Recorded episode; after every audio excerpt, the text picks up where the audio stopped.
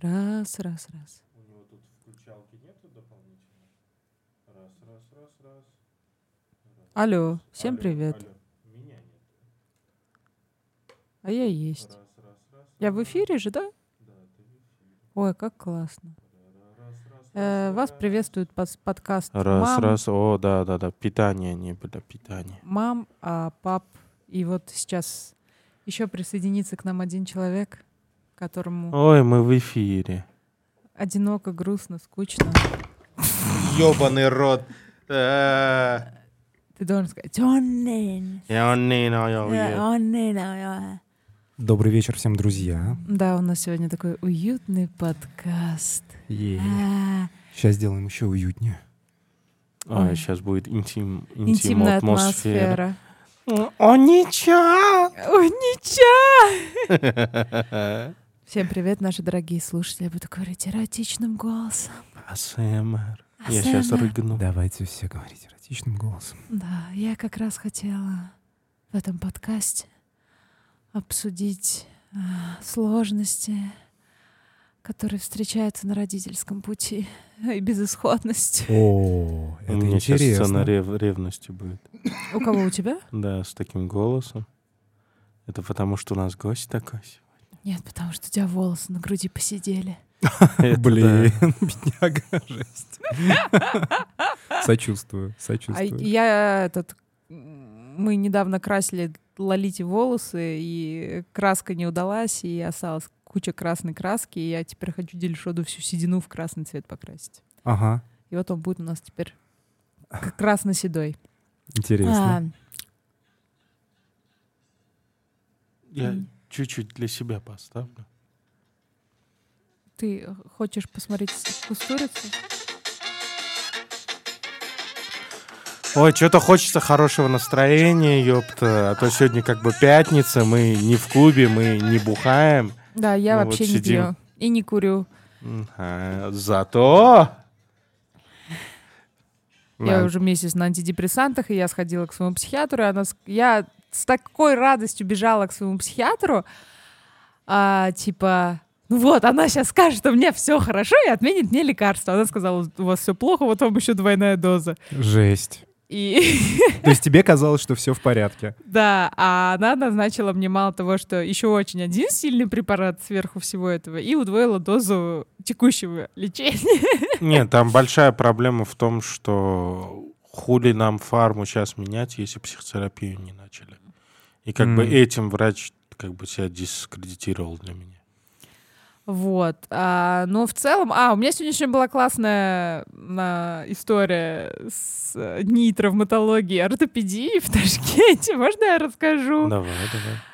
А, мы долго ждали, пока починят прибор для денсонометрии. Это такая штука, когда тебя проверяют на остеопороз. А, Кости, плотность костей, Звучало, суставов. звучало как какая-то японская игра в стиле Dance Dance Revolution. Да, да, очень похоже на то. М- Сможешь ли ты Dance Dance Revolution играть без боли в костях?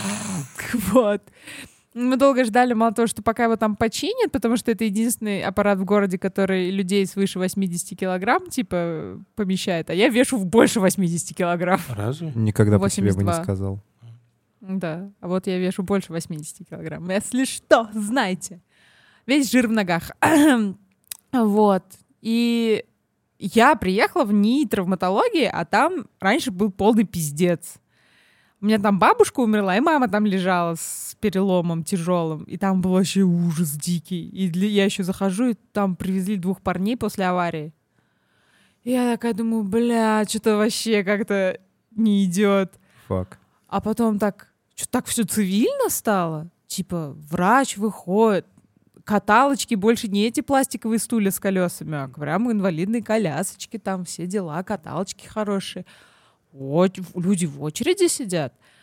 И цивильные кабинеты, хороший врач, у него компьютер даже стоит. Я такая думаю, ебать, развились. Думаю, вот это прогресс дошел до нас. Скоро в ЕС. Да, скоро в ЕС. Мне сделали эту денсометрию, короче, отправили в кассу.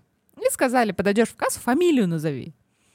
Я такая, ну окей. А я знаю, что 180 тысяч стоит. Я такая, ну ладно. Подхожу, она говорит, Махаматова, да. С вас 180 и еще 85. Я говорю, ну, ладно. Она говорит, ну вот все. Я такая, ну хорошо. А я думаю, ну мало ли, блядь, ну, может, там за расшифровку этой денсометрии. Я, блядь, не знаю же. Там еще нихуя не слышно, орут, блин, все. все, оплачиваю, подхожу к врачу, врач говорит, а 85 не мои. И Я не знаю, что за не, 85. не знаю, что за 85. Идите в кассу. Я иду в кассу, касса говорит, а мы не знаем, идите в регистратуру. Типа, что это вам там сделали? Иду в регистратуру, регистратура говорит, а мы вас вообще первый раз видим, типа, что за хуйня? Я такая думаю, Вовр- э, в- Вовремя обрадовалась тому, да, что я все в такая, порядке. о, Нелли. Я, я как услышал, Саша говорит, так тебе, блядь, не надо, и надо, так, по Да. делам. И я такая думаю, о, Ленинске. И в итоге я так не узнала, никто мне не сказал, куда ушли мои 85 тысяч сверху, блядь. Не, мне кажется, этот, они- кто-то налом заплатил, они в системе не, оплату не зарегали, с нее 85 сняли, в расчете на то, что она не спросит. Вот. И те наличные себе. Э, и- да, это, хор- это хорошая распространенная схема. Я сам такими вещами бал баловался на одной из работ. Не, ну услугу-то тебе сделали, Ну, услугу оказали, да, только с нее еще сверху 85 тысяч взяли с меня. а предъявить им за это. Это реально вообще такая практика? Можно? Можно, да, можно. Но я просто уже, честно говоря, мне было так очково, что я сейчас найду то остеопороз. Меня тут гоняют из кассы по этажам в кабинеты разные. Я такая уже, ну, думаю, ой, блядь, ладно, господи, возьмите 85 тысяч сверху, пожалуйста. Не, я тоже как бы написал, да, вообще похуй. А Дильшот Да. еще такой говорит, бля, она нас без очереди примет, и там возьми с собой взяточку, там, типа, дашь. Но там потому что странная ситуация. Да, я да. позвонил по номеру из интернета, во- вот, то есть в эту больницу.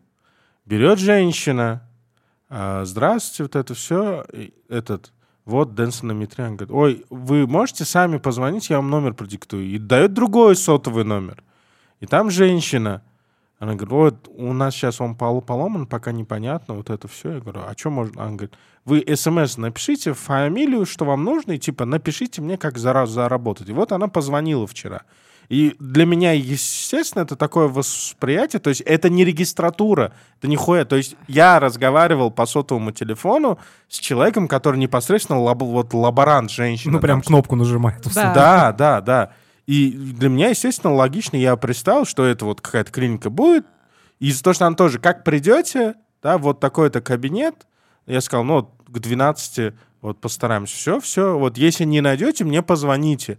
Да, это вот так звучит, как будто она, блядь, моя родственница, как будто вот я Да. ее уже знаю. Я, естественно, воспринял это так, что, Отблагодарить. да, отблагодарить. А может, кстати, они ввели э, в кассу благодарности, типа, Но они бы тебе сказали. типа, с вас 85 тысяч за там, благодарность врачу. Типа, И, и конвертик сразу да, да, да, должны Да, я поэтому. Наташе сказал, ты на всякий случай там 100 тысяч сумм налом возьми, потому что я сам сталкивался, да, с таким, то, что когда, когда в поликлинику даже идешь, рентген, ну, по, по-хорошему ты там в халатик 10 тысяч сумм закинешь. Да, я, там. кстати, та женщина, которая ни разу не была в женской консультации за всю беременность. Это тоже, да. это- Вообще. Он просто пошел, дал денег, и мне дали обменную карту. Не, и то я как поступил, э, как это, это хороший подход к коррупции. Не так, типа, вот вам бабки, сделайте мне все. Я такой, под- я пришел, вот здрасте, вот у нас уже четвертый месяц, мы А что-то был не ковид? знали. Да, ковид, кстати, был. Мы из-за ковида вот бес- беспокоились, вот я не знаю, что делать, вот, ну, надо встать на учет, и там женщина тоже, именно врач-акушер, которая должна была вести, ну, давайте вы документы принесли, я попробую что-то.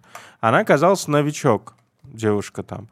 И друг, другая врачиха, которая это слушала, я когда уходил, она сзади подошла, слушай, давай договоримся, я тебе помогу. То, что я-то пришел с позиции, ну, помогите мне, ну, пожалуйста, я день, деньги дам, это все. Да, я в итоге через нее решил. И там самый прикол, знаешь, что был? А, ан- этот, и мне акушерка ее звонит. Слушайте, а вот этот документ еще надо, справку такую, что вот это якобы анализ. Она задним числом там пыталась все оформить, видимо. И, а я этой, с другой врачихи, с которой договорился, она говорит, да пошла нам, да не берите трубку, блядь, я- вам, потому что нам что нужно было? Обменная карта. Это такая штука, да, благодаря Бумажка, на основании которой тебя в роддом берут. Да, да. То есть без этой бумажки ты на улице будешь Да, и я, я до сих пор помню, говорит, я ж вам дала обменную карту, да, трубки не берите, я не знаю. Ей все объясняли, все это там, ну, А, а, не объясняли, вот, видимо, она новенькая, а они все врачи бывалые. Там. И никто не, не хотел говорить, да мы пацану так уже помогли, успокойся. А она бедная, вот это же бегала. У нас уже ребенок родился или что-то. Вот, и да, мы, кстати, э, там, когда все рассказывают, ой, вот эта женская консультация так заебали, там, типа, надо в нее ходить каждый день. Я такая, я ни разу не ходила. Молодец. Ну, потому что там тоже до конца непонятно. да, Ну да, польза. но Ну, я... Мы им тоже сказали, у нас все анализы есть. Да? То есть Да, это да. не так, что мы и на себя, и на ребенка хуй забили. Я Не, просто ну, ходила понятно. в частную поликлинику, да, где до записи, без очереди я могу прийти и спокойно там все сделать. И Но мы что-то относительно делали, по-моему, да, в поликлинике? Какую-то в прививку. ГОС, нет, мы только в ГОС сделали этот ВИЧ-СПИД. Мгм. И А, мы с- резус-фактор. да. Резус-фактор, ВИЧ-СПИД нужно было, да, а так ничего особенного. Мгм. Так вот, мы в этом подкасте хотели обсудить трудности, которые, с которыми сталкиваются родители, и не только родители. А, Но так как ты наш гость, Так. вот, а, есть ли у тебя какие-то желания о чем поговорить? Ой, нет, мне очень интересно. А, либо давай мы тебя пора спрашиваем про родительство. Как хотите. Нет, ребятки, я в этом плане абсолютно Ты в вашем, скажете, вашем Наталья Григорьевна? распоряжении. И... Чё? Что скажете, Наталья Григорьевна? Вот ты не слушала, да, нихуя? Я слышала. Что я спросил? Ты спросил, Никита, не хочешь какую-нибудь тему обсудить? Он А- сказал, нет, обсуждайте сами, потому что я только за. Вот, а потом что? Всё. Я сказал, может, мы Никиту пора спрашиваем про родительство? Давай. Пошантажируем. Нет, вот Давайте друг друга порасспрашиваем. Я, ва- Давайте. я вас про родительство, Хорошо. и вы меня про родительство. Давайте. Так. Где, т- первый? где твой ребенок? Почему? Кай жерде дети? Слушай, ну он, ну он где-то, наверное, во Вселенной обитает еще, летает, и пока еще не материализовался. Пока еще не пом... ну, по- пока ему лень еще, наверное. Вот так я скажу. Я всегда каждый раз здесь что-то говорю. Каждый раз, когда ты мастурбируешь, ты смываешь какой-то генотип очень редкий. Сегодня, кстати. Сергей Орлов этот с Да, вас да. смотрели выступ- выступление, он там про семейную жизнь. Ну я что, я не могу, там, блядь, жена каждый раз, когда из дома уходит на работу, что-то я, я драчу, когда дома никого нет. Она такая, ты тоже? Да, как бы. Я То говорю, есть то есть я иду с ребенком гулять. А потом укладываешь его спать. И он такой, да. И я такая, блядь. Ну, это, это, это естественный процесс. э, У нас накапливается это. Естественный процесс. Это, кстати, я считаю у себя плохой привычкой. Ты И- считаешь это плохой привычкой? да, Я первый по- раз вижу мужчину, который считает это плохой привычкой. Потому что а, те периоды, когда мне хватает... Ну, это реально, это как курение, даже где-то чуть пох- похуже, повреднее. Потому что и психологически из-за порнографии, и в целом, ну, если я не драчу, я себя лучше чувствую. Но вот эта привычка, которую я сейчас понимаю, сука, и лет 18-17 уже, она настолько, что вот как только дома я один, о, охуенная возможность. И вот сразу психологически вот это все начинается. А те периоды, когда мне удается себя в руках держать, это значит, я делом за- занимаюсь. Это и как бы В пол- буквальном, половая смысле, жизнь. в буквальном смысле себя в руках держать. Да, вот не держать себя в руках. Да-да-да. Помацать себя. Как мы... Вот оно не такое. То есть для, для меня это как будто вот надо дело сделать, короче, быстренько, потом с чистой совестью, что ты не упустил это время одиночества. Не упусти это время одиночества. Да-да-да. Ах, не, я... это очень смешно, а, потому что... Я не- Ладно. Я не знаю, как, я не знаю, как это сказать. но Я люблю порнографию еще с точки зрения режиссуры. Я знаю, что это сейчас безумно сейчас. Да Тупо. нет, нет, Нет, нет, он тоже любит, Тупо он звучит. обожает. Он мне каждый раз режиссеров каких-то порно показывает. Я наткнулся недавно на один, это Вот. пиздец молодцы. Поговорить. Пиздец. Они, короче, у них э, од- один из первых кана- каналов был там BDSM, но тоже такой этот прям психологический в том числе, типа человек запертый в этот. И они выпустили новое, реально где-то у моря, где-то океан, где-то травы, где-то кого-то поймали. Самый пиздец был это двух девушек связали как человеческую многоножку с помощью шибари, заставляли ходить туда-сюда, Причем мужик-доминатор спереди, женщина со стропоном сзади, и они менялись. Обалдеть. И, и периодически типа там, а что это мы меняемся? Животное раз, разворачивайся. То есть вот такого рода пиздец. И он именно вот этот психологический, потому что их предыдущие, типа, реально бабы запертые, там, и гвозди, и что-то. И вот я и говорю про это, что это психологический для меня урон часто, потому что ты сидишь как какой-то ебаный пиздец. То есть для тебя порнография — это самобичевание в какой-то степени? Для меня порнография а, имеет плохие элементы из-за из-за из-за того, что это естественный процесс, хочется чего-то другого, жестче, то есть чем а, с каждым разом все больше отстраненная от реальности порнография. Понимаю, это, кстати, это очень интересно даже, но это же даже чисто, ну, психологическая Да, э, да. штука. Это и есть основной вред. Классный фильм есть, э, Джозеф Гордон Левит снял его, назывался он э, в оригинале «Дон Джон», в русском перевели как-то, может быть, тоже «Дон Джон», но это типа, вот он такой весь супер-мега красавчик. Дон Джон. э, типа Дон, Ху- Дон, Дон Жуан, только вот Дон Джон. И он просто вот тупо за порнографию такой весь, такой качук, так, там все такое классное. И влюбляется вроде в, в девушку, ее играет Скарлетт Йоханссон, и она, ну вот, ну прям порно-модель, ну условно. Не в жизни, а вот выглядит так. Да. Но она такая, типа, ему... Э, Кстати, очень хороший фильм, если вы не смотрели, посмотри... он и смешной, и очень трогательный, и поднимает вот, вот эту тему порнозависимости, э, вот этих э, ожиданий неоправданных. Очень классное кино. И это просто, на самом деле, это действительно, это многие считают, что это тоже, ну, в том числе и бич современного Да, э, э, поколения. Вот. Потому что для возбуждения хочется визуального, а секс это не в первую очередь виз- визуально, все-таки тактильное. Наверное, наверное. Вот так вот. Я фригидная.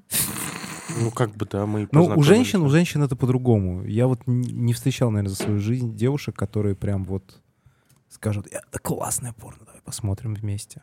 Бля, мы гей-порно смотрели.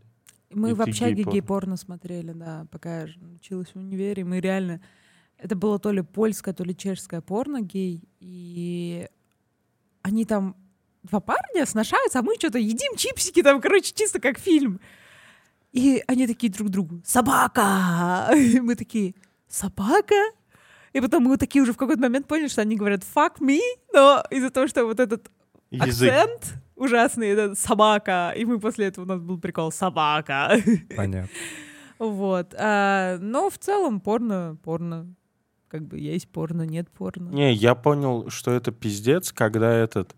э, я даже выстроил и в нете находил, что действительно у, у многих в этот момент ужас, ужесточение, ж- желание чего-то другого, нестандартного, оригинального. э, это только в ранних порах э, люди начинают смотреть там этот, большегрудые, брюнетки, это все. А дальше это ёб, ёбаный пиздец. И вот это какая-то крайность, которая идет там из классического в анальный, из анального в какие-то БДСМные вещи. И оно так тихо этот к транссексуалам доходит. А тран- транссексуалов к бисексуалам. И, и вот, вот этот вот путь, и он зиждется на том, то есть ты сидишь, смотришь, дрочишь, и ты культивируешь в себе а, вожделение. One day on testosterone, two day on testosterone. А как вы Да, да. относитесь, а как вы относитесь к такой мысли, то, что э, мужчины, не знаю, может быть, женщины тоже, но для меня это был в какой-то степени учебник тоже. Понятное дело, что ты в раннем возрасте не натыкаешься с этой... Мы сейчас живем в эпоху порнхаба, когда ты просто такой, Да. господи, ну, можно найти все. Раньше же это было недоступно. Я помню, что первое знакомство, это вот я помню по телеку даже показывали всякие эротические фильмы, ну, типа Тинта Браса и вот это вот все. Потом были, начали уже, когда интернет и скорость, и можно что-то там в школу на болванке кто-то записывал, что-то там. А, Потом, я помню, был период, когда мы с ребятами, с друзьями скидывались на DVD с хентаем, и типа неделю ты смотришь, неделю я смотрю, вот так вот. А потом это обычно все заканчивалось тем, что ну, вот если вырезать из этого мульта все э, порно-сцены, то будет классная фэнтези, знаешь, типа из этой серии. А потом появился Порнхаб. И вот Порнхаб — это опасная вещь, согласен. Но э, если воспринимать, мне кажется, историю вообще, ну, как бы, эротизма и э, с точки зрения там можно же такие вот... Сам факт, наверное, это как бы придумать ситуацию, ведь что в сценарии очень важно, да, это некая какая-то вот ситуация, да, если персонажи интересные, продуманные, и ситуация интересная, и главная цель этих ситуаций — вызвать в тебе возбуждение. Ведь возбуждение — это же не просто вот так. Это же ты не просто посмотрел на человека красивого и такой «я его хочу трахнуть». Нет, это же все-таки еще зависит от обстоятельств, обстановки.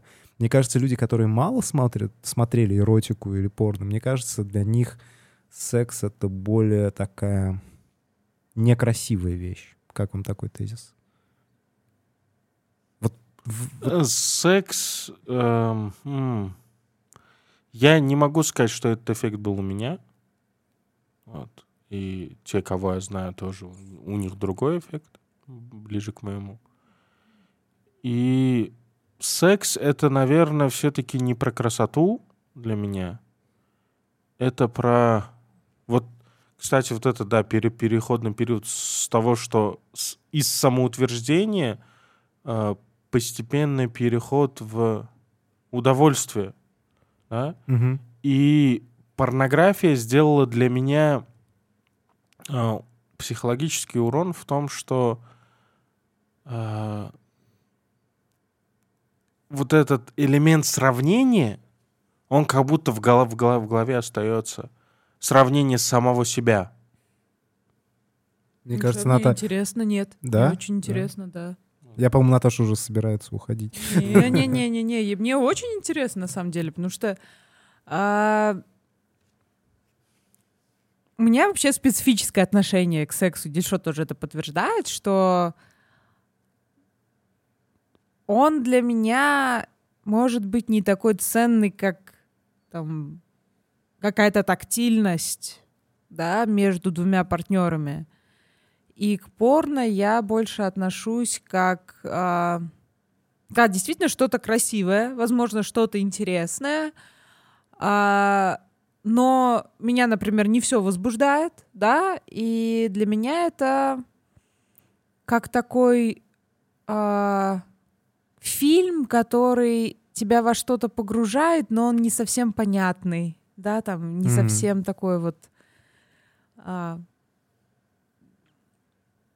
ты в нем чего-то не понимаешь, да, а сам секс это всегда для меня как игра, да, это что-то такое, что там тебе надо сначала каким-то образом начать и дойти до конца. Класс, это очень круто звучит. И для меня это никогда не было чем-то таким тяжелым, важным в жизни, вот прям там он должен быть, там супружеский долг, там или вот каждая девушка должна там беречь свою там розу. вот это все такое. Нет, для меня такого не было. Всегда было что-то прикольно, как бы, ну, тебе нравится ну, мальчик. Ну, как бы для меня было всегда логичным то, что вы с ним перетекаете в постель. И для меня всегда было очень нелогично, что вы с ним до постели не доходите. У вас какие-то вот эти вот ну, а, не было нормально. Платонические отношения. Не знаю, я не, это, да. не для тебя моя роза цвела. Да, не трогал мой цветочек. Вот. И для меня всегда было нелогично, когда парень почему-то почему-то не, не идет со мной на это. И для меня это всегда было... Что с тобой? с тобой что-то не то? вот. И, но при этом там как бы я вряд ли вешалась на парней. То есть у меня не было такого, что я там с разбегу там все, ты мой дорогой, я тебя там затащу. Ну, такое было, типа, там, ну, у нас с тобой что-то происходит, ну, давай там. А для меня психологический секс слишком важен. Вот именно для моей сам, э, само, самооценки, самопонимания. Вот то, что я говорил про периоды, когда я не драчу, это периоды, когда, когда у меня нет желания а, быстро самоутвердиться в какой-то степени. И это, как знаешь, это не как курение — это вот если у меня с работой проблемы, да, если я вот как, как человек, как личность не чувствую, что э, я самоутверждаюсь, да, у меня есть успех, у меня есть достижение, то есть процесс движется, если мне чем больше стопорей, тем больше у меня желание дрочить. Потому что у меня психологически это уже связано. И поэтому э, один из подходов, чтобы избавиться от этого чувства, для, для меня является как бы на- начать проще относиться. Как чего мы бо- боимся, к тому мы идем. Вот. Но факт остается фактом, да, что дрочка стала для, для, для меня вот и порнография, и секс. Это все стало чем-то так, вот, вот это какое-то там стрёмное животное и до сих пор какое-то детское, какое-то, эм, как сказать, Вожделение. низменное. Низменное вожделение. И я как раз-таки э, именно вот об этом всем сейчас говорю. Это тоже для меня процесс того, чтобы э, перестать относиться к этому так серьезно. да. И как, как сказать? О, я, я могу резюмировать так. Я, который дрочит, и я, который не дрочит, ко- который не дрочит, он лучше. Мощно. Вот. И в целом, а, вот даже вот эта фраза странная, вот тоже, да, вот странная мода, это типа, да все, все дрочат. Те, кто говорят, что не дрочат, типа они два раза... Вот. И я долго вот об этом думал как аксиому, потому что, ну, это часть культуры популярной, да? И я как-то сел... Откуда вы, блядь, узнали, что все дрочат? Или не дрочит. Да, или не дрочь. То есть вы у всех в штанах вот круглые сутки за всеми смотрели? Потому что у меня друг был, и мы с ним дружили на мой период там неуверенности, это все, а он такой, он тэквондист профессиональный, у него классная фигура, девчонки на него вешаются. У нас очень хорошие отношения были, он тоже для него нормально было. В смысле, я никогда не дрочу. Я даже свой член как бы не особо люблю трогать. Да, как бы. Я такой, как, всё? Ну, блядь, полюции.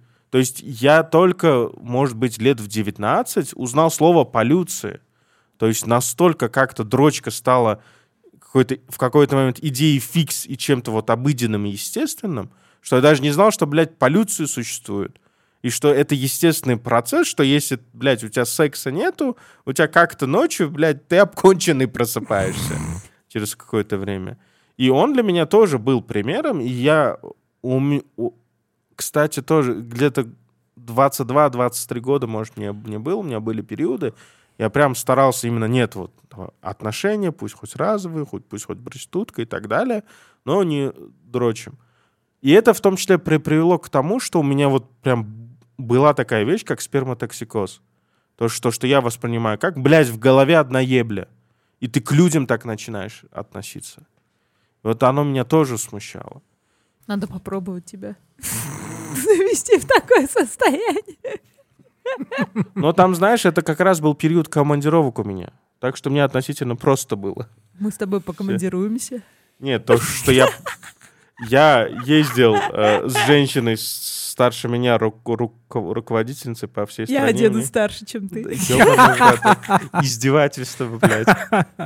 Я тут самое свое сокровенное открываю на публику, а ты... Мне кажется, тут очень много факторов. Я, поскольку изучал возрастную психологию э, в детстве и педагогику, э, на самом деле все очень сильно зависит тоже еще и от физиологии. Это Да. раз.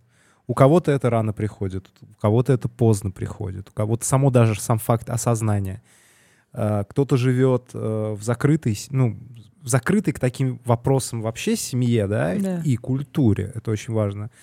А, кто-то, наоборот, в более открытой. И, на мой взгляд, люди, которые оказываются в более открытой семье, у них с этим как раз как-то вот, ну, типа... Ну, проще. А, лучше. пос- поспокойнее, да. Это, знаешь, недавно... А, вот в подкасте сегодня я услышала про то, что, например, женщины рожают в тюрьмах. И там ведущий подкаста говорит, почему, интересно, они не делают аборт. И ведущий это как бы так отмечает, что у нас нет детей. То есть если бы мы оказались, например, в заключении, и мы были бы беременны, то я бы, скорее всего, сделала аборт. А, и тут я понимаю прекрасно, что сейчас, когда у меня уже есть ребенок, даже если бы я оказалась в заключении или, или что-то еще, я бы не сделала аборт. Но если бы у меня не было бы ребенка, то, скорее всего, я бы сделала аборт, потому что вот это вот, пока ты еще не в игре, условно говоря, ты можешь так-то отвечать. И то же самое с сексом, когда для тебя это что-то, к чему ты не прикасался, у тебя к этому нет на самом деле реального отношения, как мне кажется. Оно такое, то есть... Ну, есть ты только не фантазер, как я. Вот. Да, но есть, конечно, фантазеры. Так да. порнография, оно примерно то же, то же самое делает. То есть э, у тебя нету реального опыта, но тем не менее ты вот находишься постоянно в процессе формирования этого опыта. Ну, как бы иллюзия этого опыта. Да. И от него сложно избавиться. Это, кстати, я связываю еще с популярностью live вот этих порнографических стримов. М. а, с тем, что а, в целом, я, я считаю, начался, и дальше будет расти тренд. а, порно-студии именно бэкстейджи будут делать.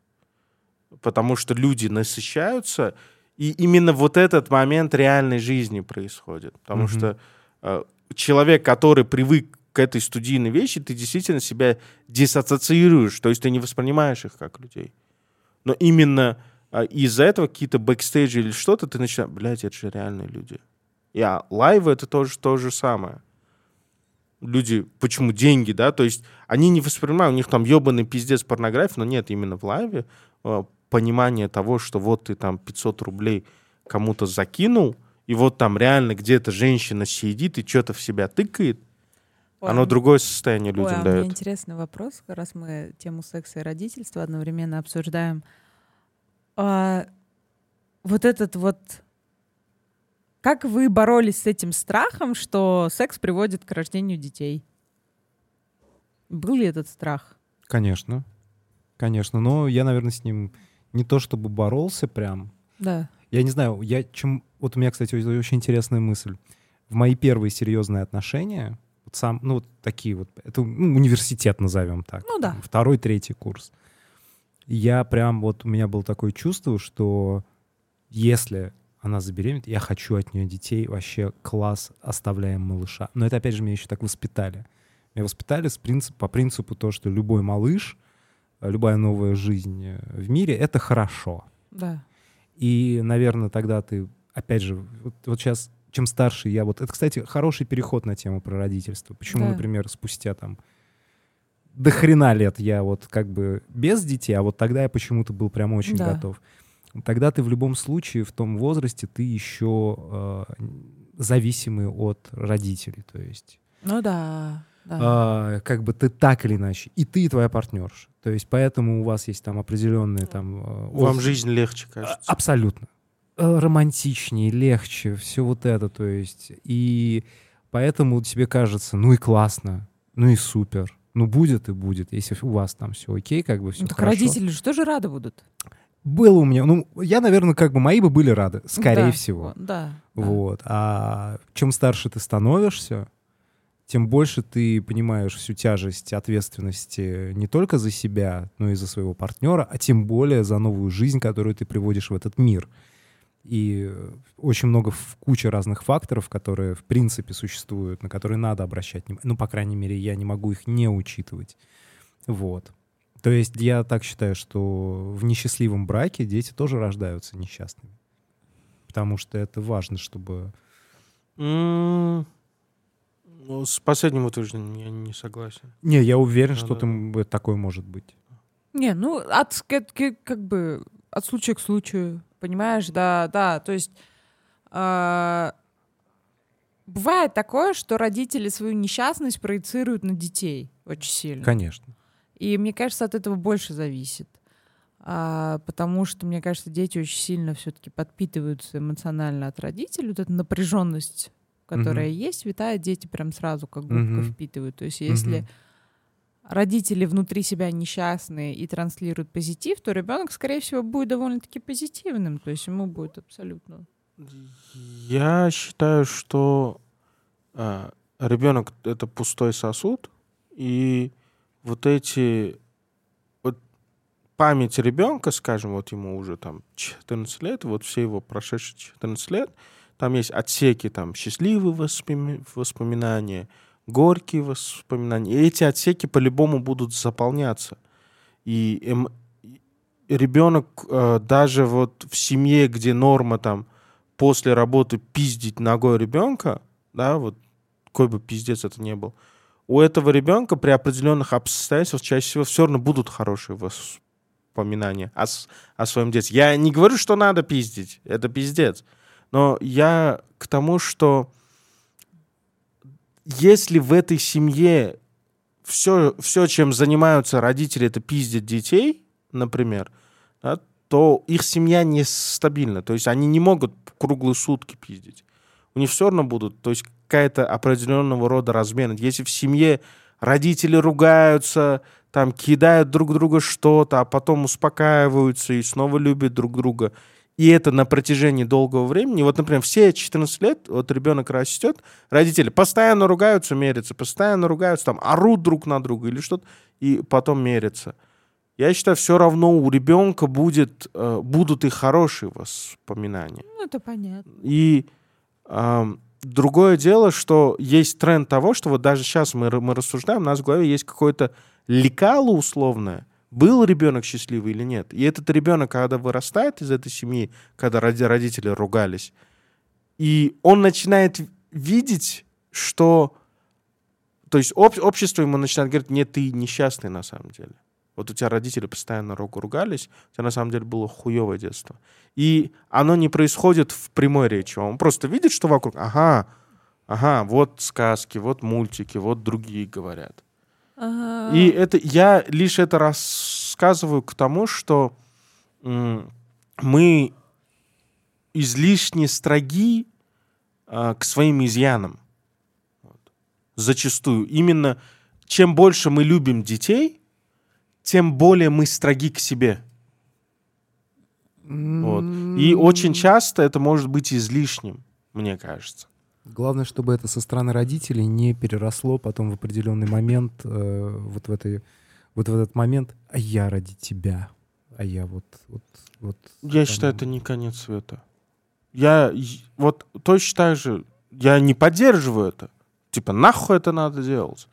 Но я не считаю это аргументом а, того, что там, что ребенок, которому так говорят родители, да, он не будет счастлив или он не заслуживает счастья.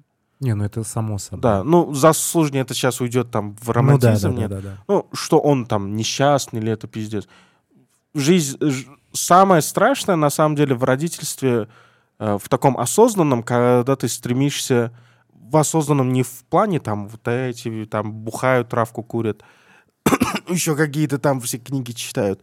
Я про осознанно, про попытку, если ро- родитель постоянно пытается во всем разобраться и все себе объяснить, там, в родительстве, в жизни, жизни это такой страшный пиздец. Потому что при всей его красоте столько событий, которые вот так вот все могут перечеркнуть. И как будто важно помнить, что все это плохое видишь ты из-за опыта своего, из-за понимания своего, да? Что с вами? Да, что-то странно. Как будто в горле, в горле, да, что-то Есть чуть-чуть, да, словили. Эх. Вот. И дать ребенку детство все равно можно. Такой вопрос на засыпку. Есть ли секс после родов? А, да, есть. Но мы плохой пример. Да. У меня был кесарево сечение, да, и это как бы очень сильно снижает травматизацию в процесс родов. Мгм. И мы, ну, то есть я изначально знала, что это только единственный путь для меня, э, как бы к к родоразрешению, да, скажем так, потому что у меня а, сложная миопия в целом, с глазами большие проблемы, и как бы мой офтальмолог, как мне только помнящий, только я к нему пришла, он такой, забеременеешь. Типа, не акушеру будешь звонить, а мне сначала. Я буду решать, что тебе делать. Да, то есть, ну, настолько, да, как бы проблемы были. И есть, вот. И поэтому, то есть, а, у нас был секс на протяжении всей беременности, даже в последний день, да. Ой, я. Это факап был, конечно, полнейший. Но мы расскажем сейчас эту историю. Мы расскажем эту историю? Мы ее уже рассказываем, так что... Да. А, короче, мы запланировали рождение ребенка на 17 ноября. Вот. а, плод был крупный. То есть мы знали, что ребенок уже внутри как бы очень большой. И Мы, по-моему, не в день, мы, по-моему, за день. да, ну в ночь.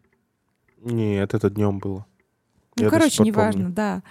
Вот. И, и хотя 17 это тоже было довольно-таки рано, чтобы он родился. Он должен был где-то в конце ноября родиться.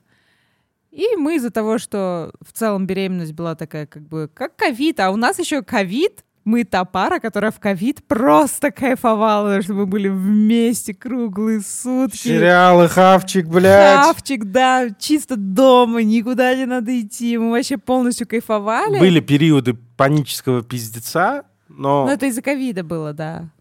Да, они связаны были с ковидом. То Да. есть нам друг с другом было. Вот, учитывая то, что я еще за- забеременела как раз вот чуть ли не в день, когда всех начинали закрывать на, в ковид, поэтому как бы вот, ну как, мы узнали, что мы ждем ребенка, и у нас произошел секс вот где-то числа 10 да? ты Да. думаешь? да. Да. А на следующий день она проснулась. Со э, с- схватками. Да, причем она не хотела в роддом ехать. Типа, к врачу. Говорю, Ну, больно, ну, может, пройдет, давай ножку выпей. Потом, ты сможешь спать с этой болью? Нет. А хули мы тогда сидим? Как бы поехали. Я до сих пор помню, она такая, да-да-да, Данив Джадивич, три пальца. Я такой, все понятно. А три А пальца это я еще, э, это да. раскрытие. А я еще говорил, может, взять сумки? А я такая, не, не надо, я не рожаю. Вот. Но, да, мне сделали кесарево сечение, то есть я приехала, мой акушер такой, чё, не дотерпела, да? А секс, он как бы стимулирует процесс родов. То есть если женщина раста- э, как бы рожает естественным путем, то есть даже есть совет, типа, там, займитесь сексом, у вас, типа, все быстро произойдет. Вот у нас быстро все произошло. Слушайте, это очень интересно. Причем Круто. я не настаивал то, в тот раз ничего. Да, он не настаивал. Э, Не виноват. Жодик не виноват. Ну, значит, гормоны как-то бушевали по-своему. Вот, да. И как бы там по- после э, родов там определенное время нельзя заниматься сексом, но это потому, что в целом происходит сокращение мышц и все такое, физиология восстанавливается. Э, Там главное, что ее вскрывали, и там швы, и там больно. Ну, понятно. И, Да. естественно, как бы это не особо меня возбуждало. Учитывая, В роликах это возбуждает. Господи, держи. Вот, а в реальной жизни нет. особенно когда у тебя жена этот э, разрезанная, и ты сквозь... Это, это ебаный пиздец, блядь. И для, для меня реально осознание шофик, блядь. Шофик. Я в какой-то момент просто такой-то ласково хот- хотел шов на, назвать. Такой, шофик, а у нас друг был. Шофик, Шофик. ре- режиссер. В общем, что я говорил, блядь? Разрезанная я. Да, осознание того, что ты смотришь на шов, который насквозь вот В человека. человека. Вот я не знаю, рот это тоже отверстие человека, как бы его нормально. А тут понимание, что вот, вот там вот Ребенок кишки. Это Вот, страшно. Вот. А после родов, да, то есть ты какое-то время не занимаешься этим, но тебе в целом, в принципе, не хочется, потому что вы как бы, ну, вы испеченные родители, вам вообще как бы не до этого. Вот. А потом, ну, норм. То есть у меня в целом не было какого-то травматичного опыта родов, да, и у меня все произошло очень как бы легко, понятно. Кесарева эта тема. Да, то есть у меня не было осложнений, то есть у меня в целом все было хорошо. А, Я была в хорошем настроении, и поэтому я считаю, что это тоже как бы сыграло роль на то, чтобы мы как-то друг друга хотели после этого. Единственное, да, у меня как бы были большие проблемы с тем, что во время грудного вскармливания у меня я чувствовала дикую тактильность от Ну, ребенка. А, кстати, да, да, да. И, а я вообще человек очень нетактильный. Я не люблю обниматься, я не люблю вот эти вот сяськи-масяськи. То есть я очень так это, типа, вот так. Ну, в целом. Ну, я же исключение, не Ну, могу. ты исключение, да. Но в целом тогда я чувствовала прям овер тактильность. То есть даже если мне хотелось секса, то это должно было быть там типа ты меня не трогай, давай потрахаемся просто, но мы друг друга не трогаем. Вот, это было примерно так. А в целом, ну, как бы норм. Но потому что я знаю многих женщин, у которых был, был какой-то травматичный опыт, а, Ну, им, у них пизда разрывается, либо ее режут. Это пиздец. ну, это, да, разрезы. Таз расходится, там там ей долго, то есть это уже такой урон, и неизвестно, когда, когда женщина перестанет ассоциировать свое влагалище с источником боли и пиздеца. Да. Ну, это понятно, да. И к тому же есть, да, то есть в целом даже у кого у моих знакомых было, например, кесарево сечение, но оно произошло, например, не так, как они хотели, да, то есть, ну, там, в целом опыт больницы, опыт рождения ребенка, который там, ну, вот он не такой желанный ребенок в какой-то мере степени. Ну, это да? большая проблема. Да, то есть там уже меняется отношение к сексу. У нас был желанный ребенок, довольно хорошая беременность, то есть хороший опыт родов, поэтому как бы мы плохой пример, да, в, в, это, в этом плане, да. Мы на самом деле ненормальные в этом да, плане. мы, мы ненормальные, потому что мы действительно супер максимально ответственно. Мы предохранялись э, всегда весь путь. Когда первый, первый раз Нат- Наташа на таблетки перешла, и как бы, может, быть, у меня жизнь перед глазами пролетела. У меня в прямом смысле, то есть для меня было, то есть, ну, До и после. без презерватива для меня был, была ассоциация того, что я зачинаю ребенка. И как бы, ну, мы коки принимали, как бы все в порядке, но все равно я до сих пор помню, что вот у меня в прямом смысле. Мне, мне было так страшно, так радостно, так приятно. И, и вот у меня прям перед глазами жизнь пролетела в этот момент. Мой очень хороший друг, извините, если я кого-то сейчас перебью, Да. но он мне почему-то в детстве, будучи мы еще маленькими, вот он сейчас в Аргентине тоже недавно стал папой. Ой, крутяк. Вот, и он ра- почему-то мне... Мы вот с ним ходили, мы с ним любили очень много гулять, там что-то просто шататься, болтать обо всем на свете. И вот мы с ним думали, а что такое секс в презервативе и без презерватива? И я не знаю, откуда он эту мудрость чер- ну, придумал, но он так говорит. Секс в презервативе — это как душ в шубе принимать. Ну, я, кстати, я никогда не мог психологически нормально заняться сексом без презерватива, потому что мысль э, прерывания, да, то есть для меня тоже стрём, как нахуй мне трахаться, если мне надо вытаскивать, извиняюсь за выражение. Э, Даже если мы отметаем ЗППП, а, есть действительно вот это я сейчас сексом занимаюсь, я, я не ребенка зачинаю. Я не хочу не беспокоиться об этом, не это, потому что для меня ребенок это ребенок, блядь, идите нахуй. Ну мы, да, и у нас у обоих этот был подход. То есть Да, да, да. да. И мы и до, до наших с начала с ним отношений, и я абсолютно всегда предохранялась. То есть у меня не было ни одного кейса, когда я не предохранялась. То есть это, то есть я настолько очень сильно ответственно к этому подходила. То есть я ходила к гинекологу, гинеколог мне прописывал таблетки. То есть я прям, то есть, то есть многие девочки, они, например, боятся пойти к гинекологу с этим вопросом, типа, как мне предохраняться? Много девочек, в принципе, к гинекологу боятся ходить. Да, Это тоже пиздец. а для меня это было как бы я начинаю половую жизнь, значит, соответственно, мне надо ходить к гинекологу, мне надо там получать таблетки, там или что- либо что-то еще, да, и то есть у меня тоже в целом был как бы положительный опыт. Я ходила к платным врачам, то есть я всегда понимала, что, окей, я, я хочу эмпатичного отношения от врача, я хочу что-то там, чего-то более нонсенс того, что я могу получить, я готова за это заплатить. Соответственно, чтобы я пошла к нему, мне нужно заработать на этого врача. Я шла, работала и шла к хорошему врачу, покупала себе хорошие таблетки. Давайте так, то, что ты делала, я считаю, что это максимально правильно, круто, и желаю всем, если нас слушают вдруг какие-то молодые э, мальчики или девочки, друзья. Вы сейчас пока говорили, особенно вот твоя тема про презерватив, это распространенная вещь. Я до сих пор помню этот случай, когда мне девушка так сказала, ой, не надо презерватив, типа, я, так, я тогда тем более одену. Но а, вот этот, возможно, это связано с тем, что я обрезан. Вот. Потому что для меня в первую очередь эмоциональный мой момент. То есть, когда, когда у меня более-менее половая жизнь началась, и я психологически очень сильно... Если я психологически себя не так чувствую, у меня прям сильно падает. Ну, потому что я только, может быть, года четыре назад, да, или раньше узнал, что, оказывается, там это норма, что если вот вы во время секса что-то ты там не то вспомнил, или что-то, что он не сразу падает. У меня сразу. Если у меня самая чувствительная дама в нашей кровати, это я. Кондер, блядь, не так подул, или еще Ой, что-то. мэн, я тебя так понимаю, я даже на скрипучей кровати этим заниматься не могу. На самом Да. деле. Да. И вот поэтому презерватив для меня всегда был этот... Зона безопасности, да. Да. Ну и, во-первых, для меня тоже всегда секс это а, да, действительно, то есть мы занимаемся сексом, мы не делаем ребенка, потому что я помню, что когда мы делали ребенка, мы каждый раз мы делаем ребенка. Я помню, я и таз А- а была- поднимал. А была разница вот в этом? Вот, вот, вот Ну, эмоционально? это была какая-то гонка, на самом Вот. деле, потому что у нас же еще не получалось долго завести ребенка. Когда мы не уже поняли, что не получается кажется, после да, месяца. и мы такие, ага, окей, ладно, значит, давай там типа будем, а в этот раз получится или нет? Я до сих пор помню этот. Возможно, мы его зачали, потому что именно в тот период я тоже такой, блядь, я уже ее вверх ногами поднимаю, типа, ну давай, блядь.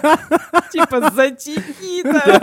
Да, да. То есть вот э, О май гад. я не, я не могу сказать, что мы не занимались сексом, да, то есть там было все равно, да, свое удовольствие, и на самом деле, да, другое. Вот, и, и я не могу сказать, что мы работали над этим. Но мысль того, что мы зачинаем первого ребенка, в том числе и с разочарованиями. Кстати, вот за счет разочарования, мне кажется, были си- ситуации, когда я стремался, да, типа, блядь, вот я...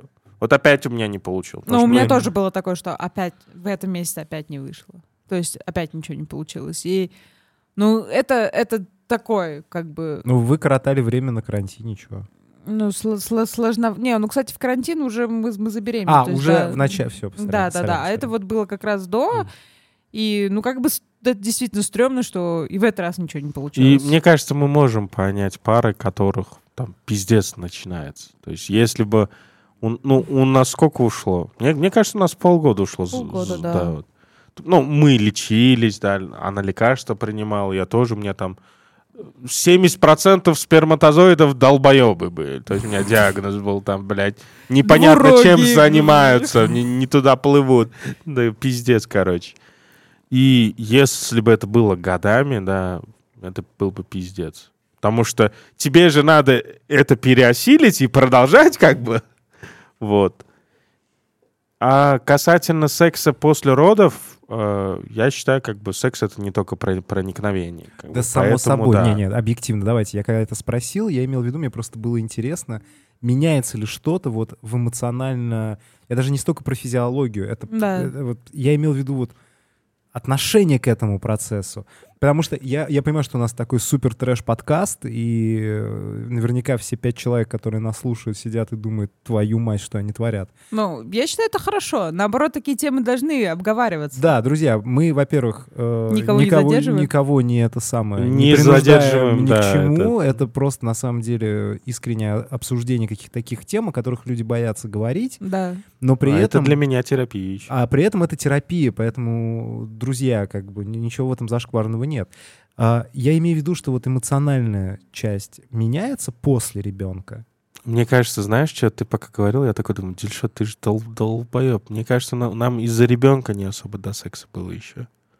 То, что у нас маленький ребенок, Ну, Мы с ним на одной кровати трахались. ну, это тоже... Блядь, да, кстати, да. И не раз. Бля! А, На этой прекрасной ноте У нас была групповуха, бля. Я помню, я тогда это сказал. а, на этой прекрасной ноте, друзья, подкаст Мам Пап с вами прощается. И никогда не возвращается больше вообще. А, Забудьте его. Не, кстати, мне кажется, это тоже нормально. Нормально, да, да, да. Ну, как бы, Это любой хороший сексолог мне скажет, это укрепляет семью. да потому что как бы, ну, Секс дело семейное, Слушайте, блядь. ну, давайте представим себе, ну, у вас там двухмесячный ребенок, и он как бы, когда вы его убираете от себя на 15 сантиметров, он истошно орет. Ну да. Давайте откровенными. Да пускай он полежит, блин, Мне, ничего Кстати, да, да, да. Мне, мне было прям похуй. Да, И мне, мне кажется. Ну, Да. как, вот, ребенок спит, вот это все наконец-то, блядь. Вот. Да. И действительно, то, что это какая-то... Ну, это, ну, то есть мы не чувствовали ничего. Я, Кстати, деле- каждый родитель имеет право не оправдываться за свои решения. Я не к тому, что мы сейчас заканчиваем Да. подкаст, а вот э, мне это хот- хотелось тоже людям напомнить, потому да. что ни у кого нет формулы. Да не, я рофлю, конечно. Я вообще считаю, что э, любое проявление любви, в том числе и физической, Ну да, да. этого нельзя скрывать с точки зрения... Понятное дело, он маленький, там ничего не понимает. Понятное дело, не надо там при шестилетнем там этим заниматься на кровати. Это, по-моему, может его немного травмировать. Но когда маленький ребенок, во-первых, он... Это же все на уровне запахов. Вот он познает мир еще Ну в том да, состоянии, да. на уровне запахов, теплоты, ощущений. И вот эти гормоны, которые выделяются в этот момент, он же их тоже чувствует, и это нормально, это хорошо, потому что он еще крепче к вам Но привязывается. В Европе есть практика того, что когда только рождается ребенок, его кладут не только на там полуголую маму, но и на полуголого папу. Конечно. Вот, кстати, в Аргентине так и было. Да. Вот э, мой, мой друг сказал, что в Аргентине там прям он присутствовал при родах, и Его по- положили. ему да. подали его там вот малыша тоже, там вот те вот это дела. Ну, мне кажется, мы руководствовались особенно первое время. Так, где эта штука, блядь? Вот. Первое время мы руководствовались правилом того, что чем спокойнее и счастливее будем мы, тем лучше будет ребенку. Правильно. Учитывая то, что нам не удавалось быть спокойными, мне кажется, до сих пор. Нет, но в целом, а, как бы мы из тех, кому там не помогают ни бабушки, ни дедушки, ни няни, никого нет. И, ну, нам тоже хочется как бы пожить, да, и поэтому я до сих пор помню, что а, был, было минус 24, когда мы прилетели в Питер, Ага. И мы гуляли с ребенком в минус 24, просто потому что нам хотелось Питер посмотреть. Ну А да, он да, спал. Да, да, да. И мы такие, в какой-то момент мы такие, что-то мы долго гуляем, а потом думаем, похуй. Он спит, мы гуляем, как бы вообще ну. И вот мне кажется, важный урок здесь заключался в том, что а, не хочется на самом деле пожить для себя, а вот ну не пожить для себя, вот о себе думать, а надо о себе думать. Да. И это действительно сложный тонкий момент, потому что вот из этого семьи, которые заводят ребенка, там, не желая его, им, им сложно. Потому что с ребенком легче, когда ты думаешь о себе. Но если ты думаешь о себе, и тебе ребенок в этом не нужен, да, как, как я говорю, неделю я могу без ребенка отдохнуть, блядь, а больше недели для меня это стрёмный отдых будет.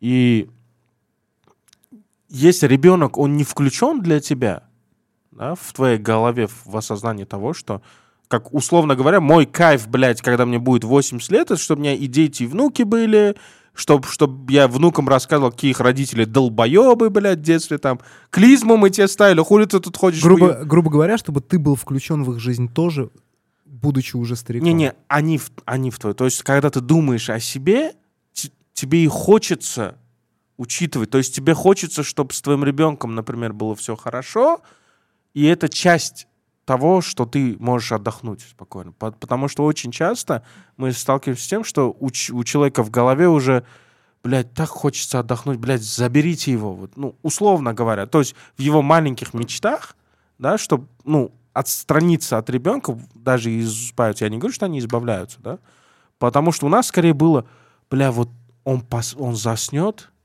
вот, то есть для, для нас вот это был отдых. Потому что даже как- когда первая няня пришла, блядь, мы на измене вокруг дома просто ходили. Потому что это первый раз мы ребенка оставляем. И вот именно тогда и удается.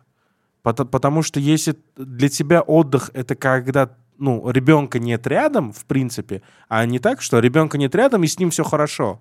Что ты уверен, что с ним все хорошо, и вот только тогда для тебя это отдых. Значит, удается ребенка включить в свою психику. Потому что я до сих пор не понимаю, что я отец, например.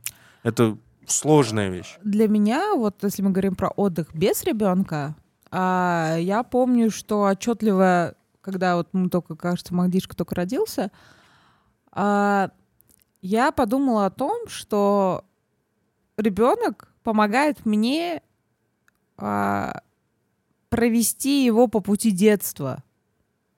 И в том числе самой насладиться тем, что я веду его по этому пути. И в этом есть определенный кайф. И вот мы недавно обсуждали, я говорю, у меня прям большой кайф вот поехать с ребенком на Бали, вот с ним сидеть у океана. Вот показать Кайф. ему океан. Это, это, мне кажется, вау вообще. И для меня, если я поеду к этому океану и ему этот океан не покажу, нет. Вот для меня теперь самый кайф это Ты когда... сейчас как Махди сделала, нет. Нет, да. Вот. А мне теперь уже хочется ему показать.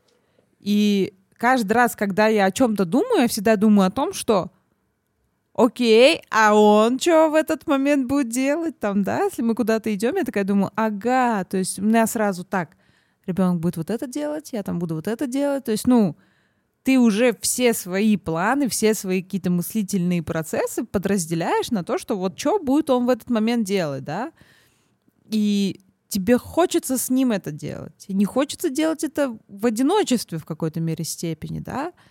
И да, я понимаю, что родительство — это физически очень тяжело, да, в том плане, что, ну, нервы иногда не выдерживают, да. Я помню, что какой-то момент был, мы просто включали ему мультики, потому что, ну, просто хотелось посидеть. Ну, тебе тяжело, честно. И ну, это тоже окей. Да, и то, что такое тоже бывает, и то, что тебе хочется с ним везде куда-то поехать, это тоже окей. А, но вот этот поймать момент того, что не только кайф иметь ребенка как факт, а еще иметь, то есть почувствовать вот эту инициацию тебя как родителя, это тоже кайф пройти по вот этой дорожке родителя. Ну, я с последним согласен. Про ранее я хотел добавить, что у меня другое с ним. Я более э эгоцентричен. То есть для, для меня вот этот э, есть кайф не смотреть на жизнь его глазами, а то, что мой опыт родительства с ним. Э, именно, как сказать, то есть вот на ты сейчас больше смотришь как бы его глазами, условно говоря, да, то есть э, более для него, вот. Я же отталкиваюсь больше от себя. Не, ну я, я тоже как бы не только от него отталкиваюсь, я и от себя, то есть а, это я хочу ему показать океан. Вот я понял, да. да. А у меня это я хочу ощутить отцовство и процесс сложности отцовства, поиска отцовства. А что такое отцовство? И я больше вот даже когда мы это обсуждали, Бали, Бали сказочные ебали, э, я сразу подумал, а что если, а почему не самим? Я не к тому, что мы по поедем, я просто задумался. И вот я действительно, да, понял, что я могу представить, я буду не против. И вот мы вместе поедем, у меня больше будет удовлетворение от того, что я даю это да, то есть вот я буду сидеть, вот мне хочется сидеть, блядь, нихуя не делать, чтобы у них все было охуенно.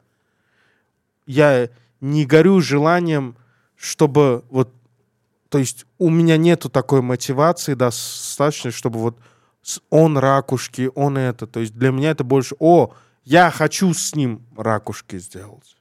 Ну, Наташа то же самое сказала, по сути. Ну да, да, да. Мы с тобой одинаковые вещи сказали. Просто да, то есть поступки... Одно и то же, только с разных сторон, с да, своими да. словами. Дей... Да. Действия одинаковые, но у, у меня нет большого желания дать ему детство. Я не говорю, что я не, не хочу ему давать. Звучит жестко. У да. меня нет желания дать ему детство. Да, я да, хочу да. давать. Но я хочу насладиться его детством. Не, не, не, я помню. Кстати, очень... да, да. Ой, вот блядь, больше, больше ой, такое. блядь, я сейчас скажу злой момент. Я помню, как мы... Э, для меня всегда была боль, когда мы идем в ТЦ. Ага, я, блядь. Дельшот и Да, Махди. я это все хотел сказать, потому что она более взрослая, чем я. Да, а я в целом из-за того, что... Ну, я ощущаю себя на 50, да, ментальненько, да. И я ненавидела ходить все вместе в ТЦ. И мы шли только вот крайне ебаная необходимость, например, ребенку что-то купить из одежды. А из-за того, что он крупный, я не могу ему заказывать, потому что есть риск того, что на него не налезет, да, а это вот опять ждать, пока придет, на на на короче. По легче пойти и купить, померить и купить. И тут, как мы только заходим, я уже такая, у меня уже начиналось какой-то момент, что я уже просто себя вот так вот нагнетала до удушья, потому что только заходим в ТЦ, ребенок начинает истошно орать, и он начинает истошно орать. То есть вдвоем. в какой-то момент в ТЦ вси- вси- всегда происходило такое, что я психую, то есть ребенок орет, орет, а я хожу психованный. Нет, давай, быстро, нет, все-таки купим, нет. То есть я тоже завожусь. И просто в какой-то момент, через там год или что-то, э, я уже начал беситься от того, что Наташа себя... То есть я сначала себя уебично вел, И Наташа начала этого бояться. А в какой-то момент я в- вроде начал себя в руки брать, как бы, да, все, ТЦ, все вот этот. Но тут из-за того, что Наташа уже относится ко мне, как будто я истерю, ПТСР, я да. такой, да чего ты идем? Да, нет, да, на, нормально, я не, не, да я не нервничаю, блядь. А Вот у меня уже смысле. быстро пошли в детский мир, быстро И у покупаем и, постоянно, уходим. я как будто с двумя детьми, блядь, Да, ТЦ. Я ненавижу, в принципе, торговые центры. Я бы, наверное, на месте Махди был. Да, И вот. на, и на твоем месте. А Махди в этот момент ему не нужен ТЦ, ему хочется поковырять эскалатор. Он хочет кататься на эскалаторе 100 миллионов раз. А, это я помню. 100 миллионов раз. В Охтамоле уже, по-моему, мне кажется, нас знали, и там на третий, четвертый раз останавливали наш эскалатор. А так мы реально с ним вниз, наверх, вниз, наверх. В какой-то момент они прям остановили эскалатор. Потому что просто ребенок хочет кататься на эскалаторе. Вот. И каждый раз я уже такая, ну все, ладно, мы сейчас зайдем, купим все, что надо, и выйдем отсюда. Вообще жесть. А она на- начинает быстро-быстро. Да, я начинаю. Так, сейчас мы, у меня список уже, я там заранее мо- морально, ментально готовлю, что мы сейчас зайдем в этот магазин, быстро это купим, быстро, быстро, быстро, чтобы вылететь, и потом так, все. Вот. А, Эх, Ну, в целом, как бы, э, ну, все, ну, Ой, я тебя сейчас еще напугаю про родительство. давай напугаем, давай пугать Никиту. У меня на днях Шутки мы ехали на МРТ. блядь. Я пошутила. Че? Фух. Спасибо, спасибо. Хорошо, что, блядь. Не, мы пошут, пошутковали немножко. А Никиткой. шутковали? Не расскажем, тебе переслушаешь подкаст. Да, придется передать. Я тогда ничего рассказывать не буду. Я шепнула, что у тебя вылез геморрой. А, ну это так и есть. Я пока не знаю, блядь, он вылез или нет, но это странное ощущение. Это лечится все. Да понятное дело. Это, это, это, это все гей-порно. Мой организм готовится, видимо, блядь. Вот. Я, короче, ехал на МРТ, и я почему-то опять... Я в какой-то момент нащупал чувство смерти. Вот, э, то есть попытка осознать момент, когда ты перестаешь существовать. Это какая-то полупаника, блядь, это такой пиздец. И у меня что-то вчера, по-моему, какое-то полутрэшевое состояние было. Я что-то решил днем поспать. И я помню, Махдишка такой на кровать залез, вот, ложится Вечером рядом. был. Вечером, Мгм. да. И я на него смотрю, и продолжается боль того, что, блядь, и я же умру, и я тебя тоже на, обрек на смерть. Что вот ты... То, что у меня чувство вот этого страха, вот, вот это... Не то, что страх смерти, то есть этот страх исходит из-за того, что мне удалось как-то представить себе, что я пропадаю. Вот этот вот момент, это такой пиздец. Я понимаю это чувство. Мне знакомо оно. И я потом лежал, тоже на него смотрел, я думаю, блядь, а ты же этого не понимаешь. И это же так охуенно. И ты же даже не задумываешься. И это... И я потом вот сегодня тоже думал, если бы я не задумывался сейчас о смерти, об этом чувстве, я и счастливее, и эффективнее бы был. И вот, а, как сказать, и просто до этого для меня важен аспект был, им, в том числе и в борьбе со смертью, что наконец-то я умру, но вот часть меня остается. А вот вчера это было, блядь, я любимого человека тоже обрек, ну, все мы там будем. И я пока нахожусь вот в процессе того, что... То есть я как-то пришел сегодня к тому, я не, не могу сказать, что нет, я рад. То есть слава богу, что у меня есть сын, я еще хочу детей. Но я вот... Мне кажется, я бы никогда к этим мыслям бы не пришел, если бы не было ребенка. И вот для, для меня это тоже то, что я говорю, next level up. И касательно родительства, наверное, важ, важно то, что при всем этом пиздеце а, в жизни слишком много хорошего. И не мне как бы решать за моего сына, что в его жизни будет хорошее или нет. Э, Справедливо. Тут, смотри, очень интересный момент. э, потому что ты об этом задумался, когда он уже у тебя вот... Да, да, да. А я об этом думаю, не имея еще детей. То есть у меня есть тоже страх, э, что я как бы считаю мир не супер классным местом. Мне хочется верить, что оно гораздо да. больше и круче, и люди лучше, и вообще вот это вот все. Но в том числе, учитывая последнюю ситуацию, которая в мире происходит, я все больше и больше разочаровываюсь в этом. И у меня есть вот даже не то, что страх, а я себя чувствую... Мне важно понимать, что ну, я не хочу ребенка в этот мир приводить сейчас. Я о А вопросе... будет ли он лучше, я Да. вообще не уверен. Я о вопросе о вот опасности мира, да, и, и до заведения ребенка долго думал. Да, и тем более у нас ребенок в ко- в ковид. Да, то есть вопрос да, да. опасности мира для меня был проработан более-менее. То, что я сейчас рассказывал, это сложно мне как-то объяснить. Вот я говорю, я просто вот это чувство почувствовал. Да? Что вот именно как процесс смерти происходит, как будто. Как вот все, ты исчезаешь. Вот оно меня шокировало, да. А, а если мы возвращаемся к теме а, при, приводить ребенка в жестокий мир, я об этом тоже думал.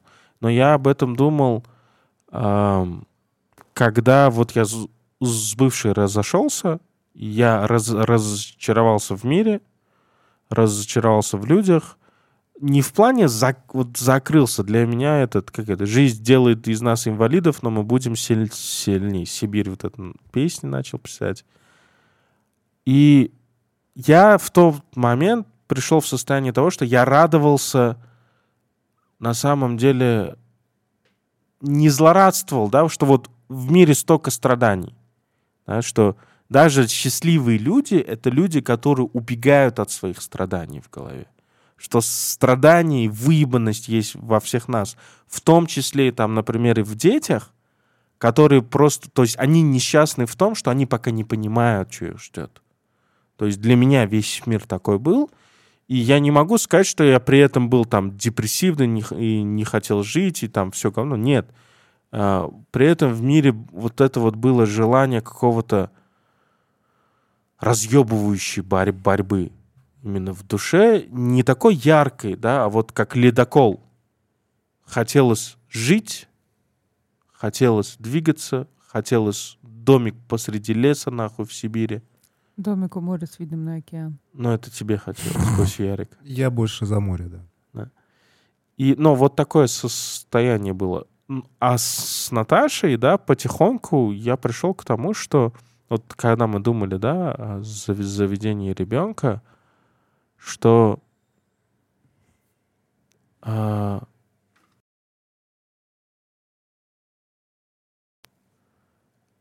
з- главный аргумент для, для меня был, мой ребенок не виноват в том, что я не чувствую себя гот- готовым потому что э, с каждым годом у меня все меньше будет возможностей и сил пом- пом- помочь ему там. То есть если бы мне было 19, когда Махди родился, значит, когда ему будет там 50, мне будет там 70, я как-то смогу ему помочь. Но чем больше, то есть э, он, он появился в 30, условно говоря, когда ему будет пи- пи- 50, мне будет 80. Да, то есть я уже я, ну, не факт, буду жив или, или нет даже. То есть, и вот этот момент для, для меня был таким фундаментальным ар- аргу- аргументом, что я не вижу, в какой разумный период я могу быть готов, да, но из-за этого я должен лишить своего ребенка права рождения. То есть для меня это было так. Потому что я понимал, блядь, ну по-любому мы детей хот- хотим.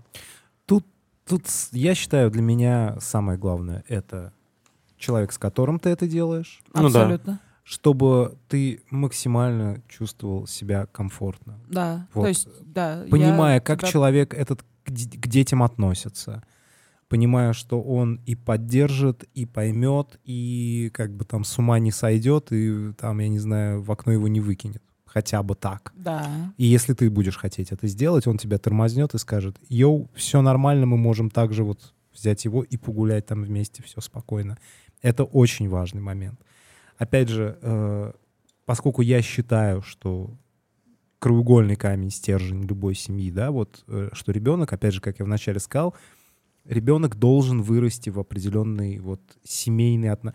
Тут же еще в чем суть, поскольку я безотцовщина, да, я не могу себе представить мужскую роль, то есть у меня есть только вот ощущение, да, от того, какую роль выполнял мой дедушка в моей жизни, и то, каким бы я отцом, может быть, хотел бы быть. Но это не факт, что это правильное представление об Да, этом. Да, но правильного нет.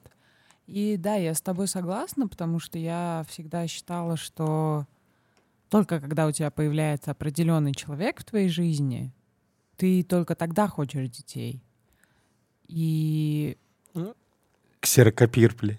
да, Знаешь, ты говорил.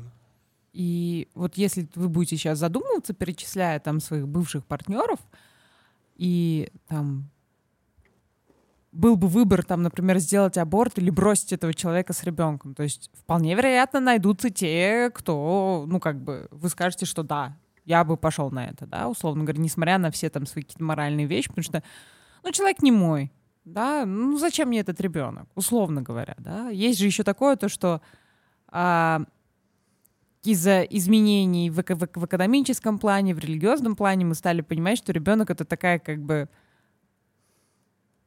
как собачка. Можно заводить, а можно не заводить. Да, там можно взять из приюта. Это да, кстати. Вот. И мы сейчас... в Прав эт- столько же. Да, прав примерно столько же, сколько и у собаки, да. Вот. И мы же в эту игру играем, и, ну, это вот такая вот история, что мы можем выбирать, от какого партнера мы можем заводить ребенка. Но при этом я считаю, что роль кого-либо в семье — это тоже супер-мега ошибочная фигня. Да, нет ролей. Нету мамы и папы на самом деле. Есть муж и жена, парень и девушка, мужчина и женщина, которые любят друг друга. И у них рождается абсолютно вообще третий человек. Вот вы будете думать про то, что там а, родится кучерявая, голубоглазая, добродушная девочка, а у вас родится просто оторва. Вот дрянь. Вот вы будете ее ненавидеть. Но это, это, а она и не должна быть похожа на вас. И ребенок не должен быть похож на вас. И вот потому что я помню, что кто-то мне говорил, что надо ребенка в строгость воспитывать. Да, мы очень строгие родители. Я очень строго к ребенку отношусь. Я считаю, что мы очень строго к нему подходим. То есть мы не вот эти вот там либеральные а ребенок должен все там почувствовать. Нет, я там, нет, нельзя, не трогай. Все на площадке такая там мама, которая, не трогай, я тебе сказала. Но ему насрать с высокой колокольни на все, что я ему говорю. Вот он настолько такой вот самостоятельный чувак, ему похер, что я ему говорю. Вот он еще, я помню, у него был прикол, что мы там, например, ругаемся, он ржет мне в лицо. Он прям смеется. а, Кстати, да. Ты на него ругаешь, он тебе в лицо смеется еще, ржать начинает, как конь. Он не плачет, ничего. Это сейчас он там может губу так, типа, сделать, и то это будет, типа... Это, мне кажется, мы уже подучились интонацию находить, агрессию проявлять. Да, да, и он тоже такой, типа, ну ладно, там, закатаю губу, типа, такую, типа... Вот. И вот это вот ожидание того, что я буду папой, я буду играть роль папы, и у меня будет вот этот ребенок, которого я себе в голове придумал. Фигня. Не будет. Кстати, извини, что перебил в поддержку того, что ты говоришь. Вот эта попытка нарисовать в голове роль и модель поведения, это от страха того, что ты не будешь знать, как себя вести. Это в надежде на то, что есть правильная модель Да. поведения, что есть ответы. И это тебя отдаляет, на самом деле, от роди- родительства. То есть ты не думаешь, как здесь и се- сейчас с ребенком, как поступить. да? Ты начинаешь думать, а, как ну, хороший отец должен поступить. По- Потому что я открыто говорю, я ребенка бил и щипал, да, и сейчас. Я нихуя этим не горжусь. Я когда об этом думаю, мне сдохнуть нахуй хочется. Это пиздец, блядь. И я четко понимаю, я всю жизнь с, эти- с эти- с этим буду жить. Но во всех этих ситуациях с покаканием, блядь, то, что он вырывался, не хотел на унитаз и бился об этот, я не понимал, как я могу по-другому поступить. В его же интересах. Абсолютно ошибочно. Это полностью моя вина. Но я прекрасно понимаю, что никакая, ну, человек не способен построить в своей голове достаточно хорошую модель поведения, которая будет отвечать в, реальности в каждый мам- мам- ну, момент времени. Это, знаете, на что игра похожа? Вот все же помнят, когда там а, в подростковом возрасте, там вы своей мамам тоже говорили, а если я китаянку приведу? Как ты будешь там ко мне относиться? Мама, да я приму любую, милый сыночек. А потом ты приводишь китаянку, и она такая... Бобик. Бобик. Это вот похоже на вот эту ситуацию, что а, как бы вы тоже так думаете, я вот сейчас сыграю эту роль отца, а потом так... Да, да. Оно, оно, кстати, в том числе приводит э, к дополнительной агрессии. Потому что ты разочаровываешься в себе. Что ты думаешь, блядь, вот, вот хороший отец сейчас должен вот так вот поступить. Хорошего отца сын слушается, когда он говорит, не иди вот туда. И ты начинаешь думать, что, блядь, я плохой, получается, отец. Плохой отец. Отец, да. Да. Поэтому все херня собачья, да, и а, Но ро- родителя два должно быть. Я считаю, что ка- родитель когда один и родитель номер два. Нет, быть. блядь, я к тому, что когда воспитывает ребенка один человек, вот, он- оно гораздо больше проблем приводит. Потому что хотя бы мама, бабушка, но желательно, чтобы это равноправные два человека были. А, Лучше уж бабушка и дедушка, условно говоря, чем только мама или только папа. Мне кажется так. Ну, опять же, ситуации разные, но я к тому, что когда есть два равноправных человека, вы можете друг друга стабилизировать. да. Вы Это- можете это ребенку помощь, показывать. Ну, конечно. Ну, опять же, мне хочется в первую очередь сказать, что очень важны отношения между родителями. А ребенок — это побочный эффект вашей любви. То есть это то, от чего вы шли, к чему вы пришли. И не стоит рассчитывать, что ребенок — это вот такая игрушка. Это абсолютно и- иное. Это, это третье. Это не первое, не второе, это третье. И это всегда не то, о чем вы думаете. Э, Вот о чем вы сейчас не думали, это не то.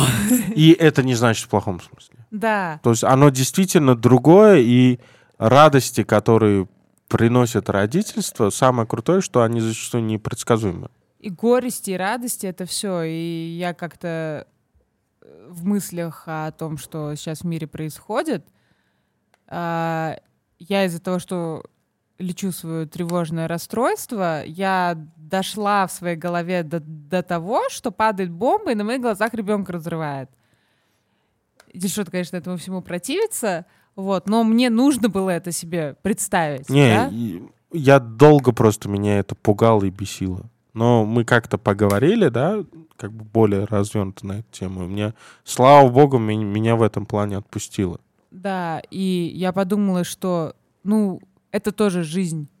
Это не значит, что там что-то произойдет такое, что там мир остановится. Он остановится только для меня, может быть.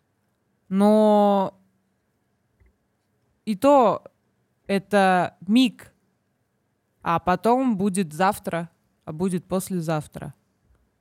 И, ну, на самом деле в жизни ничего не меняется-то. По, по- по большому-то счету. Тебе также хочется есть, тебе также хочется спать, тебе также хочется в туалет. Что бы ни произошло, есть у тебя ребенок, нет у тебя ребенка вообще. Потому что я как-то читала биологическую книжку о том, что в опасной ситуации, а, нап- например, представим, что вот над- надвигается атомный взрыв, ты будешь спасать себя, ты не будешь спасать ребенка. По одной простой причине, потому что ты можешь дать еще потомство.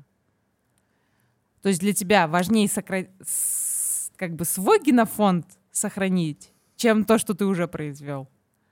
Это нормально. И поэтому, ну, стоит это принять, да, и а, не, не, не, не ждите чего-то от жизни, блядь. Не надо. Да. Я ужасные вещи сейчас рассказала. Знаю, что у всех такое. «А». Вот оно, да, оно как-то так, знаешь, постоянно звучит, да, когда мы рассказываем. Но мы же в целом на плохие вещи по жизни акцентируем.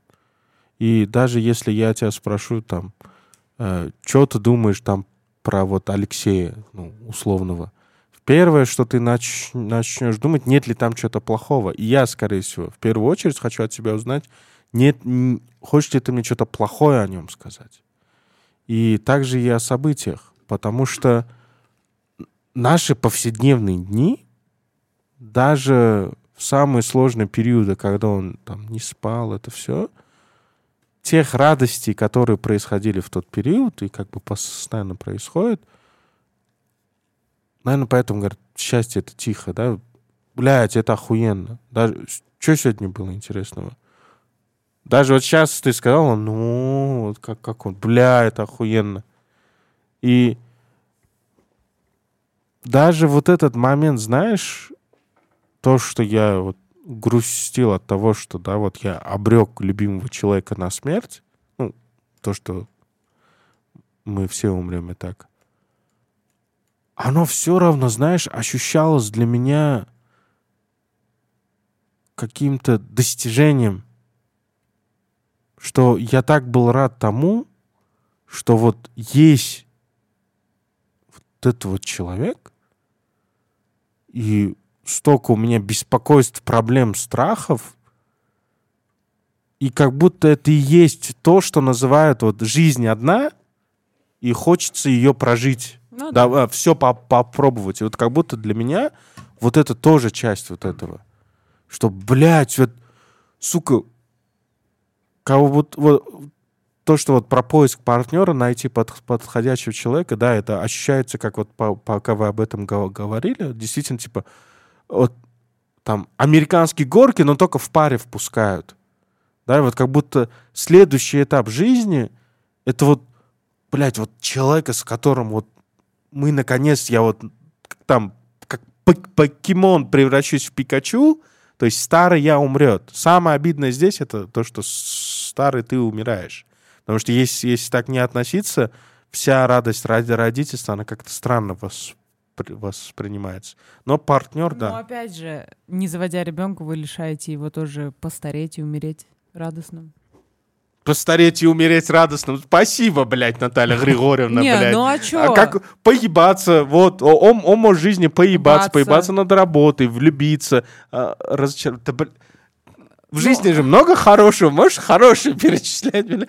Древо жизни, Терренс Малик, друзья. Вот вам наш совет. И Дон Да. Джон, Гордон, Да, Джозеф Мы Гордон. вас всех очень сильно любим. У нас сегодня был такой странный подкаст. Очень странный, но по-своему классный. Он был психотерапевтический, я считаю. А, я Мы вообще- тут на вас выли- выливали мои рассказы про дрочку и про смерть. Я Это вообще- люблю это. это- это- Биполярка, Это, мадафака. это мощно. Не, я вообще всегда в восторге от вас, и я считаю вас героями, то, что вот вы не боитесь вот так спокойно в эфире э, рефлексировать на темы, которые, мне кажется, все рефлексируют либо сидя, я не знаю, в барухах с друзьями, либо дома, там, я не знаю, почесывая пузо, а вот тут есть вот такое чувство настоящей искренней терапии. Смотришь на вас и думаешь, вот ребята действительно друг друга любят, пишут вместе подкаст и обсуждают, каково это быть родителями. А еще мы любим Никиту. А я вас Вот я люблю. тоже хот- хотел сказать. Во-первых, блядь, это ты у нас в гостях. Тут Блин. пришел рас- раскидываться. Блин, Во- это, это профессиональная деформация, брат, извини. Во-вторых,